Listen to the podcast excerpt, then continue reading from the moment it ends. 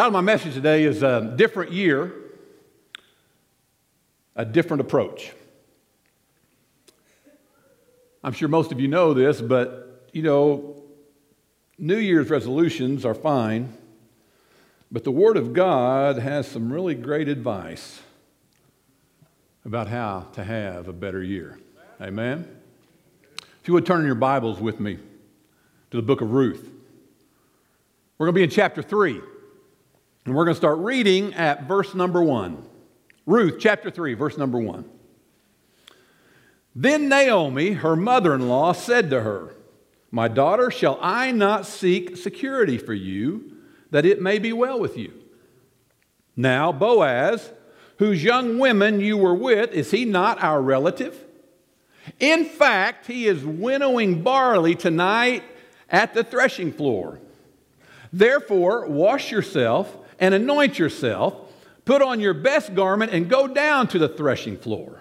But do not make yourself known to the man until he has finished eating and drinking. Then it shall be, when he lies down, that you shall notice the place where he lies. And you shall go in, uncover his feet, and lie down, and he will tell you what to do. Verse 5 And Ruth said to Naomi, All that you say to me, I will do. So, my first point is this daughter in laws, always do what your mother in law says.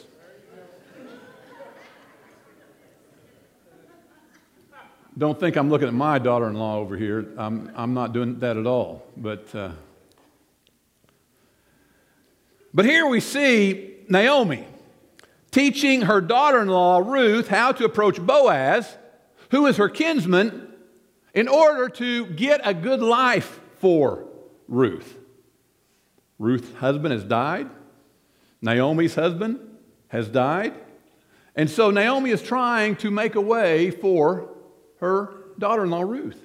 And Naomi gives her several steps that can be life lessons for you and me as we start this new year and want to see Jesus Christ, our kinsman redeemer, do something for us. Now, the first thing is you must know what you're going after. You must know what you're going after. Now, you can't live life just meandering around, waiting to win the lottery and hoping you get discovered by Hollywood. You have to have a specific target in mind. Now, Ruth wasn't looking for just any man, she was looking for the man, and she knew exactly which man that was. Ruth had a specific goal, and Boaz was the answer.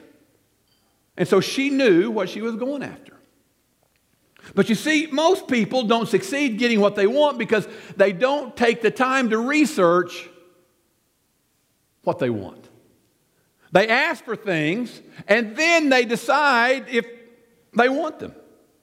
Let me give you an example. Now, most of you may think that you would like to be independently wealthy. But if you're not good at saying no, you're not going to be wealthy for long because you're going to have more cousins than you can shake a stick at. So you have to be careful what you ask for because you might just get it. What does a barking dog that chases a car do with a car after he catches it? And so, before you start blabbing all that you want to see God do in your life, you need to be sure that's what you really want in your life. Because the fact is, friend, with every blessing, consequences come. So be sure that you know what you're going after. You know, before the patriarchs in the Bible went after anything, they asked God, Is it your will? And this is a very significant question. And one that we need to ask also. So before you go after something, you need to ask God, God, is this for me?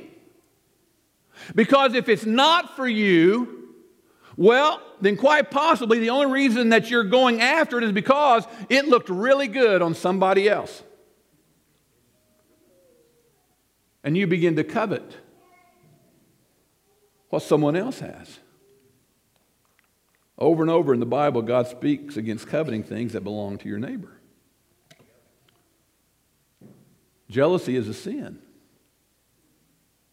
But, friend, God's plan is for you to only want what He meant for you to have and not what He meant for Joe to have. Now, there are people that'll say amen to that, but really there are very few people who live by that principle. Because most people want everything that they see someone else with. And that's why they buy clothes that don't look good on them. They wear hairstyles that don't look good on them. They buy houses they can't afford because they're through trying to keep up with the Joneses and now they're aiming for the Kardashians.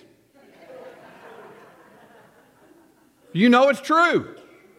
But if you really want to be a winner, if you really want to live in God's sweet spot, only go after the things that God meant for you to have. now, I can tell you that I know Kung Fu. And if you'll stand still and let me kick you upside the head, any volunteers? You might believe me.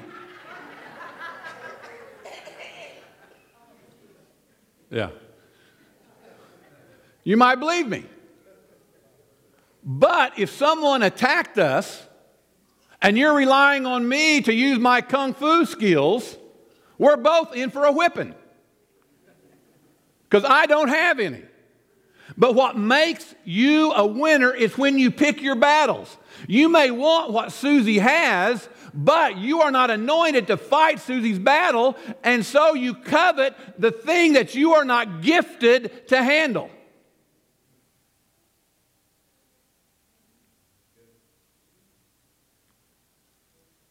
And that's why your happiness and your blessings come from being content with that which God has for you.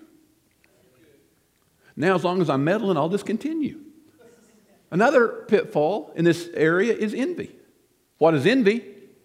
Envy is the attitude that you have about what I have. Envy is the attitude that you have about other people's success. When you become envious of other people's success, you put a limit on becoming everything that God wants you to be. You say, "Well, Mike, how do you know that?" Because 1 Peter chapter 2 tells me that when it says, "Rid yourself of envy so that you can grow in God." The quickest way to stop being envious of other people's success is to know and realize that God has something special for you and that God is in the process of preparing you for that thing. And what that means is there are going to be defining moments in your life.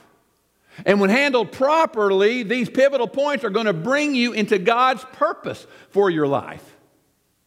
And it's then that you realize that your prayer requests are actually your praise reports, and you are in a position for what God wants to do because you are in preparation for what God wants to do in your life. That's what it means when the Bible says, Count it all joy. When you find yourself in troubles and tribulations. That's basically what Romans chapter 8, verse 28 means when it says, All things work together for the good of them that love the Lord. When you come to the defining moments in your life, you can look at the other moments in your life and you can say, Lord, I wasn't happy about that when it happened, but I'm glad now because I realize that if I hadn't gone through that, I wouldn't be ready for this.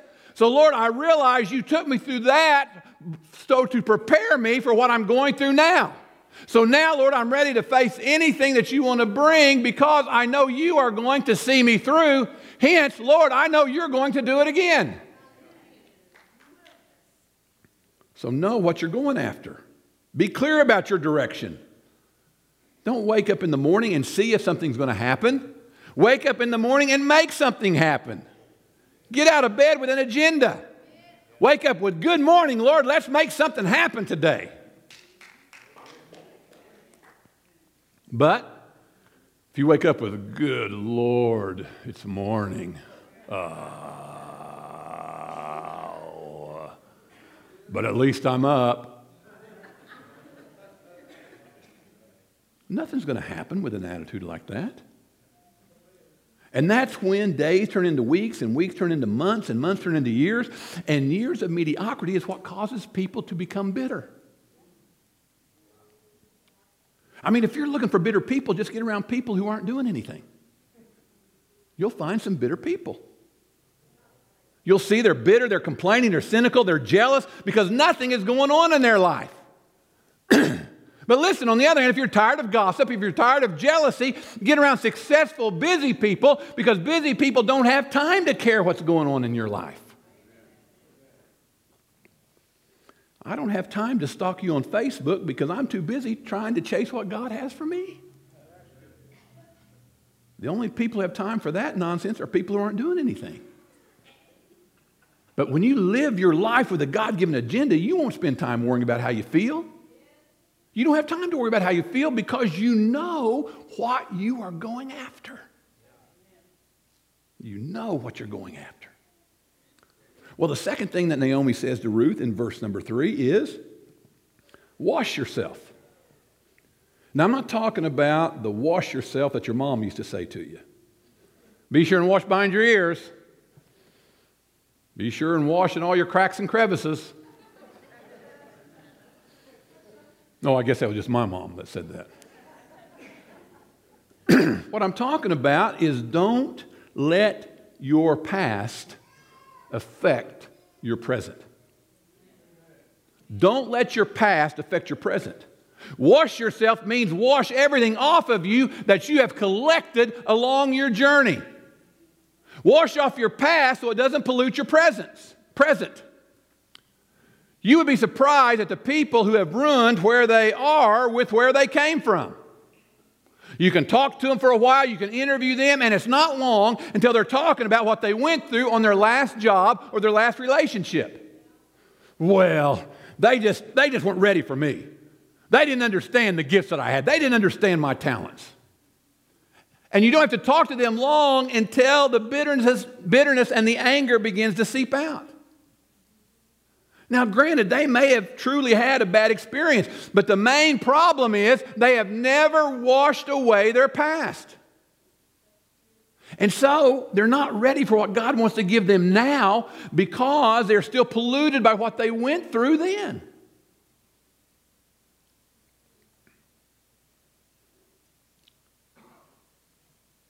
Now, there are people here today in this room, they're not polygamist, but they're still married to two or three people. You say, Mike, what are you talking about? Well, you're married to Fred, but you're still angry about Jimmy, and you've got an attitude toward men because of Tommy. and guys, you're with Sally, but you're treating her like she's Betty because Veronica used to do that very same thing.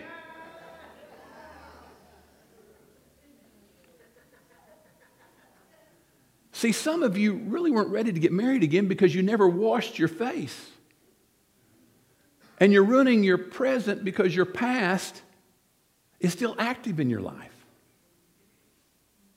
Now, I know you can't say amen to that right now, but just think about it. Think about it. So the old woman told the young girl, before you go any further, take a bath. You can't go forward until you wash the past off of you. You can't go forward until you get rid of yesterday. Now, what I'm talking about, let me, let me bring it to now and us. This isn't rocket science. If your New Year's resolution is to lose weight, stop going to Golden Corral. Hello, McFly. Drive on past Krispy Kreme and Dunkin' Donuts. I don't care if it is calling your name. You don't have to give in to it. The broccoli's calling your name also. You don't give in to it. If you want people to be friendly to you, wipe the scowl off your face. Starla, don't say anything. she's always saying, What's wrong? What's wrong? What's wrong? I say, Nothing, nothing. Why aren't you happy? I'm, I'm thrilled. And she says, Look at this, look at this. And she holds up a mirror, and I'm going,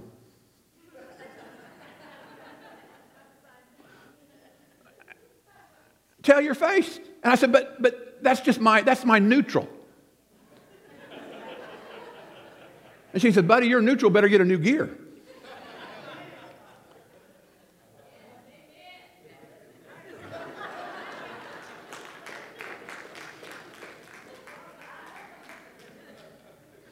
You have to wash your past off, or there's a good chance you'll forfeit your opportunity to go forward.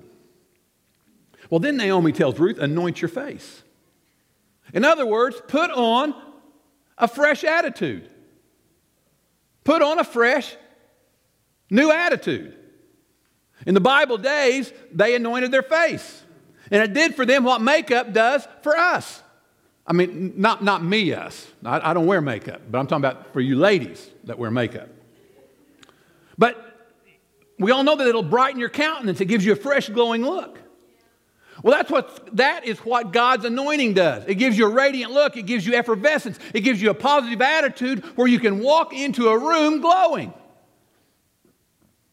But you have to understand something, though. This is something that you have to put on. This doesn't just happen. A good attitude is not going to chase you down and tackle you. But you know, this generation, it has a philosophy of keeping it real. I'm, just, I'm, I'm just keeping it real. And we think that keeping it real means expressing everything that you think. But I want you to know keeping it real will keep you broke. Keeping it real will keep you unemployed. Keeping it real will keep you divorced. Because people don't really want to hear every inane thought that passes between your ears. What they want to hear from you is to come to work with your face glowing and say, Good morning. May I help you today? It is so nice to see you. We're going to be with you in just a minute.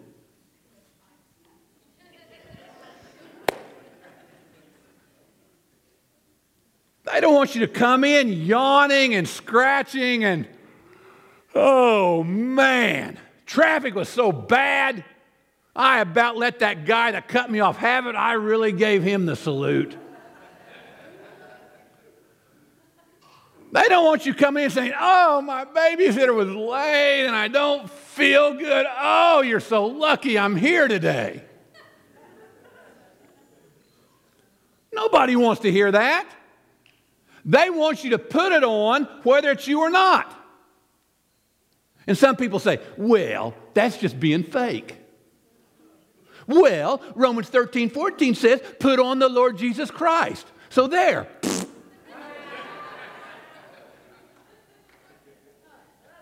It does not matter whether you feel spiritual or not.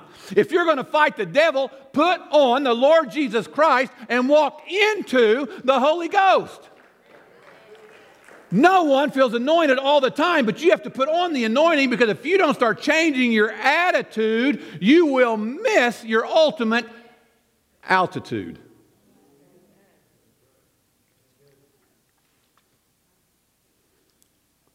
Listen, for some of you, God wants you to soar with the eagles, not the Philadelphia Eagles, but heavenly eagles but your attitude keeps pulling you back down, hanging out with the turkeys.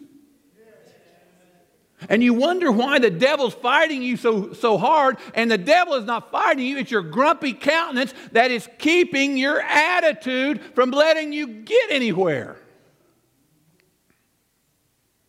Now, I'm going to let you in on a little secret. You know Almighty God? Everyone know who I'm talking about? Creator of all things? He doesn't want your attitude either. Psalms 100, verse 2 says, Serve the Lord with what? Gladness. He didn't ask you how you felt. He didn't ask if you just got a raise. He said, Serve me with gladness. If you're going to do something for me, he says, do it with a smile. Come into my presence with thanksgiving. Don't come in here moaning and groaning. Oh man, I just didn't, I just about didn't come to church today. Like you're doing God some sort of favor. God doesn't need your charity. You owe him your best praise. God says, when your feet hit my floor, start singing, This is the day. This is the day the Lord has made, and I am going to rejoice and be glad in it. Doesn't matter how you feel, put it on. And when you put it on, God will change how you feel. He will give you the garment of praise for your humdrum spirit of heaviness. But you see, you've got to start the process.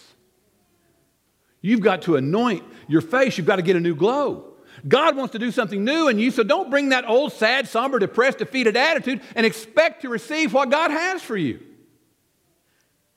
If God has given you a new day and a new opportunity, which He has, because you are here today, breathing, well, don't you think it's about time for your face to show it? Smile at me. Smile.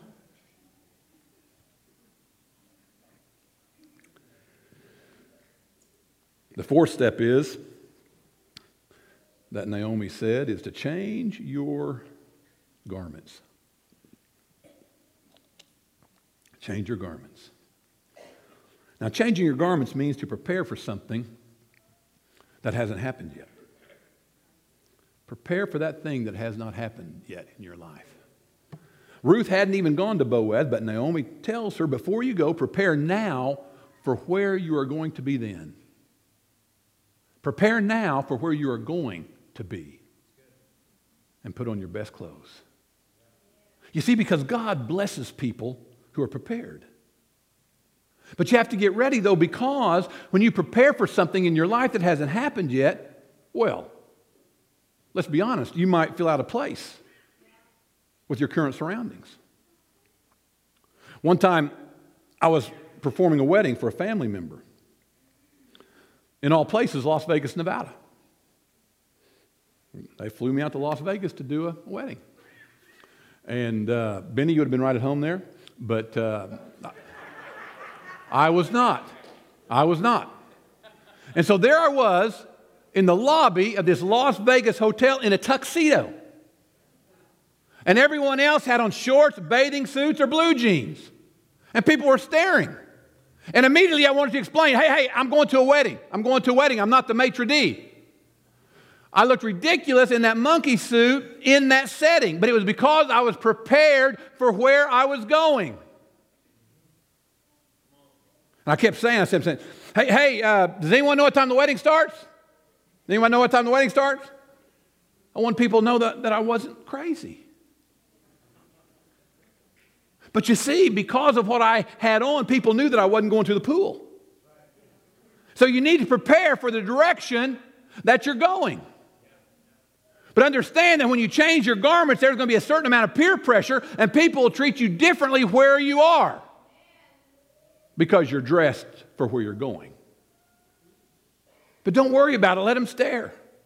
Like my granddad used to say, look like you're in business whether you are or not. Get dressed for where you're going. Be ready for it. Learn about it. Study to show yourself approved. Practice being blessed. Practice feeling good. Practice being healed. Change your garments and be ready for the things that your eyes have not seen and your ears have not heard because God wants to do something special in your life this year. The fifth instruction Naomi gives is for Ruth to go down to the threshing floor. In other words, move into the place where the blessing is going to come from. Have you ever noticed that, that whenever depression comes, one of the first things that you want to do is just stay in the house and pull the drapes, hide under the covers? You see, because the devil knows that in order to get a certain level of blessing, you have to be under the spout where the glory comes out. The devil won't care at all if you're all dressed up as long as you're dressed up in the wrong place. You see, it was all right that I was in the lobby in a tux as long as I left.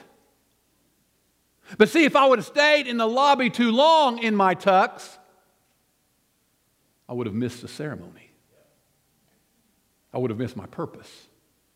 I would have missed my calling. See, if you're going to be successful, you can't fit in with the herd because you need to be dressed for where you're going. And so, to receive what God has for you, be prepared to be a misfit. And you might even be lonely, but you're too close to your promise to let your history hinder you from getting to your destiny. I mean, God knew who you were when He chose you. He knew your past, He knew your secrets, He knew your shortcomings, and it didn't bother Him. So, why are you letting it bother you? Get yourself ready for what God has for you, and He promised that you would be the head and not the tail. God has a miracle for you, but you've got to go to the threshing floor because that is where Boaz is. Well, then Naomi said, Now, when you get in the place, when you get to the threshing floor, don't make yourself known. In other words, Ruth, keep your mouth shut. How many know that's hard for a woman? I mean, that's hard for a person to do.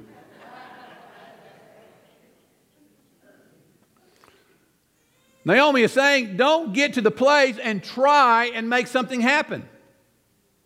Friend, listen, all God wants you to do is wash yourself, anoint your face, change your clothes, get to the place and wait. Wait and let God work it out. Have you ever been excited about something but no one else really cares about it except you? Well, what do you do? Your first tendency is to try to hype it all up so they're excited like you are. I mean, Starla is always telling me why this new pair of shoes that she just has to have is the be all end all of all shoes.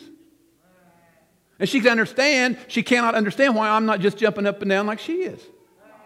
And I tell her it's because they are no different than the other eight pair of red shoes you have in the closet.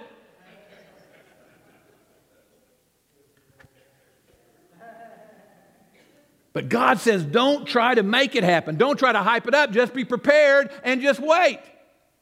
And when you wait on the Lord, you're not going to have to open the door. God will open the door for you.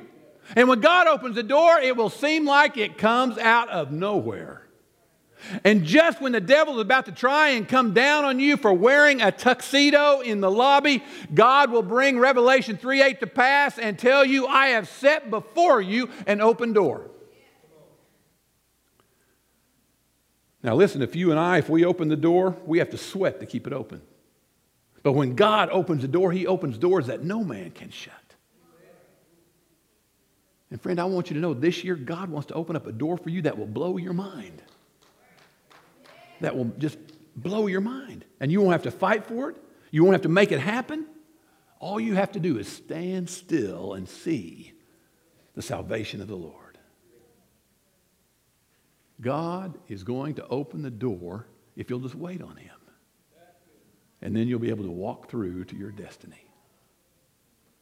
And I understand you may have been waiting for a while, but just sit still like Ruth and wait on the Lord. God doesn't always pay on Friday, but He always pays on time. The Bible says, though the vision tarries, He will not lie.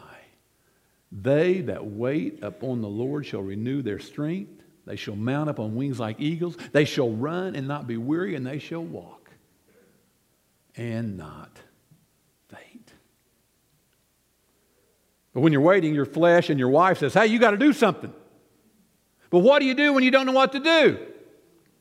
Sometimes you do nothing at all. Because if God knows the number of hairs on your head, you can be sure that He has not forgotten you. You have to trust in the timing of God and wait on Him. My last point is this never try to rush your promise, but when it's your time, baby, it's your time.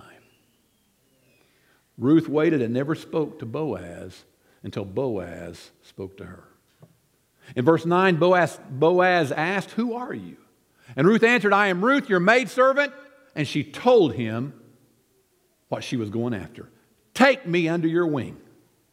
When Ruth got the green light, she was ready. So, friend, when it's your time to shine, when God says you're ready, grab a hold with both hands and give it everything you've got. Make faith a verb in your life. Put action with your faith. When a woman's getting ready to have a baby, she's instructed, now wait a minute, it's not time yet. Don't push. Don't push yet. But I want you to know when it finally does get time,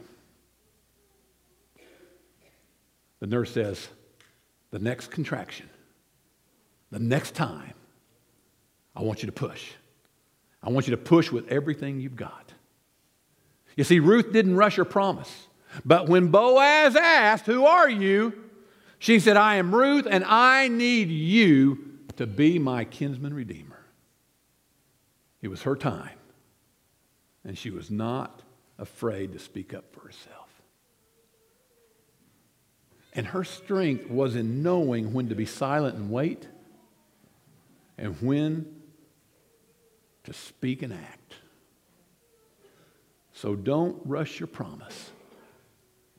But when it's time, cut loose, shout unto God, and push to receive what God has for you. Bow your heads with me if you would. Now, I know last year is over. But just for a minute, as you reflect back on it, was it a good year? Or was it one that you were glad to see end? I'm sure you've heard the saying if, if and buts were candy and nuts, we'd all have a Merry Christmas. Well, what this is talking about is someone who is expressing regret. If this would have happened, if this wouldn't have happened, well, I'd be on top of the world. You see, if is a small word, but it's a word that can have huge implications. Because all of the regrets and all of the remorse throughout history can be heard in the echo of this one little word if.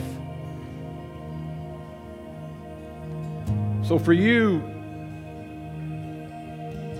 was 2017 framed by the word if? See, if conceals hope. And if can cause us to be bitter. And it can certainly cause us to live with regrets. The addict says, if I just hadn't taken that first drink or that first pill. A person dying of cancer says, if I just hadn't smoked my first cigarette. You see, folks, living with regrets is a miserable way to live. Does 2017 or 2016, or for that matter, 1970, have you jailed by your past mistakes, past sins, bad decisions, and bad breaks? Maybe you're here today but there's a cloud from your yesterday that's raining on you and threatening your tomorrow with storms that just seem insurmountable. But I want you to know God can do it again. He can do it again. And you see, friend, this is where Jesus Christ shines the brightest. Because what your mind can't overcome, or when society won't give you another chance, Jesus, through his shed blood on Calvary, offers you a place of new beginning. And he can erase the word if from your vocabulary. If you let him take control of your life. Would you like 2018 to be a different year? Well, how about trying a different approach. How about trying making this year the year that you sell out to Jesus? With your heads bowed and your eyes closed, if, if you have sin in your life, if you need God's forgiveness, would you raise your hand? all over this room. Yeah. Thank you. Thank you. You know, you know, you know as the Holy Spirit is ministering to you. You know that there are practices and things that you're doing that are not pleasing to God. There are things that you're doing that are keeping you from reaching your full, full altitude. There are things that you did last year that kept it from being the year that God wanted it to be, and you want to make a new beginning and try a different approach. Are there others? Anyone else? You need forgiveness. Thank you. Stand with me if you would, all over this room. Altar workers, elders, would you come? Take your place around the front. Now, if you raised your hand or you didn't raise your hand, it, it doesn't matter. But if you want 2018 to be different than 2017, I invite you to come. Get out of your chair right now. Make your faith a verb. Put some action with it. Whether you raise your hand or not, come on. Don't wait till I'm finished talking.